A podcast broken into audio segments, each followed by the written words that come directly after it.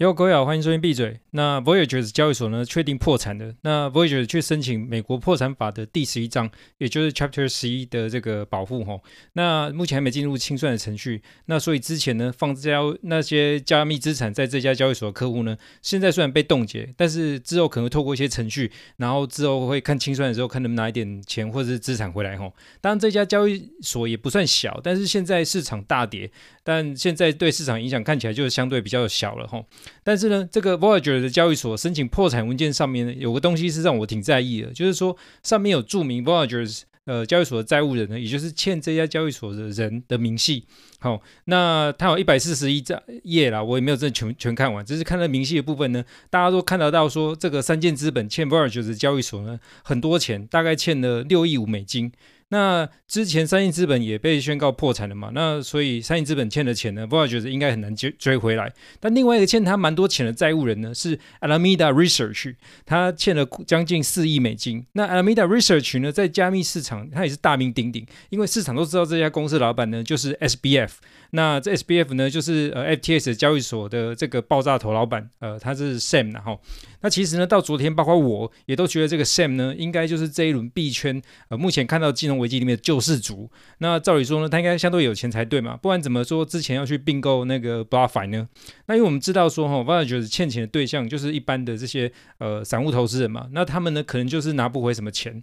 呃，不过 Sam 呢明明就欠 Voyager 钱啊，而且 Sam 又不像三箭资本一样已经破产了，所以照理说这家 Voyager 交易所呢可以去向 Sam 讨债嘛。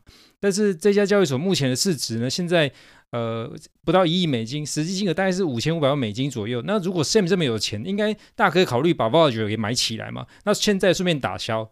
呃，当然就是债务没那么好处理啊，这个半开玩笑了。但就是说，哈，欠了这笔债，让我对 Sam 这个救世主的实力呢，开始有一些怀疑。当然，我是相对保守的人啊。那虽然说我们现在就是在熊市，但是在币圈的牛熊交替其实也蛮快的。但如果你的币搞丢了，那接下来其实有什么超级大牛市、超级大行情？那现在钱还放在那个 Voyager 的交易交易所的投资人呢？其实这个之后牛市就跟他没什么关系了。所以还是一样建议大家呢，把这个币放在自己的钱包里面，当然保管自己的钱包。也是有保管风险，那然后呢，自己放的确也是没有利息。那其实这样，我还是劝大家，呃，要把大。大部分的这个加密资产，那放在自己的钱包好好保管。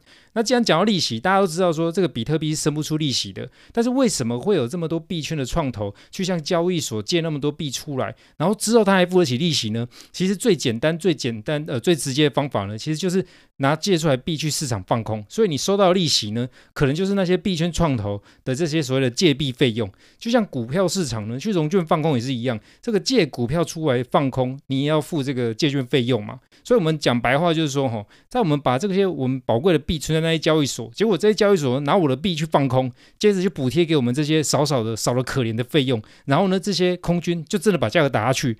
那价格掉下去之后，他们就回补嘛。那因为就直接赚到价差，所以因为他们是做空嘛，那价格下去就是赚钱。结果我们看着币价的价格下跌，然后心里心里还是有点开心，说：“哎呀，至少还有点利息。”所以呢，如果不小心价格涨上去呢？就是说，市场在尬空单的时候，结果这些交易所呢，看起来有可能会被被尬空尬到破产，然后接着就跑路，那结局就是投资人的币可能就拿不回来了。这种故事呢，呃，我在六七年前就看过，当时主要是在中国交易所，那可以让大家去存币收利息。所以这两年呢，一两年我看到这个欧美交易所，我心里是觉得不是很踏实啊，也不是说他们诈骗啊，只是说天下没有白吃的午餐。因为买股票的时候，呃，这个公司给你鼓励，是因为公司有赚钱嘛，那交易所给你利息呢，呃。主要应该是来自于它获利的分红嘛，可是它利息不低啊，所以创投跟交易所为了去赚那些利息，一定赚那些高额利息，一定也承担不小风险。然后那个风险呢，有可能会传导到我们这些散户投资人这边，也就是说呢，这个交易所是有可能跑路，然后我们存在上面币就消失掉，所以这种风险是很大的。所以可能大家心里面都会觉得说啊，就是交易所嘛，不就跟股票交易所一样吗？就是说呢，这台湾交易所是个国家开的，那美国的交易所呢，其实是符合复杂的金融法规，还有一些法律的。那当然不是说加密货币交易所不合规啊，而是说在这些风险控管上面呢，这种加密货币的交易所就是比较原始，那风险揭露呢也比较不透明。所以说，如果你只是交易还好，但如果你把这个些加密资产存在上面的话，它就是有可能会不见。那这个市场呢是的确是新技术，那是有也有新机会，但是就有新风险。总之呢，希望大家追求。机会同时哦，也有也可以避免掉这一种交易对手风险啊。对，然后后来这个这条发现呃，FTS 欠债的这个推文在下面的时候的部分哈，这个币安老板赵长鹏呃 CZ 就鹏哥哈，他在下面留言说。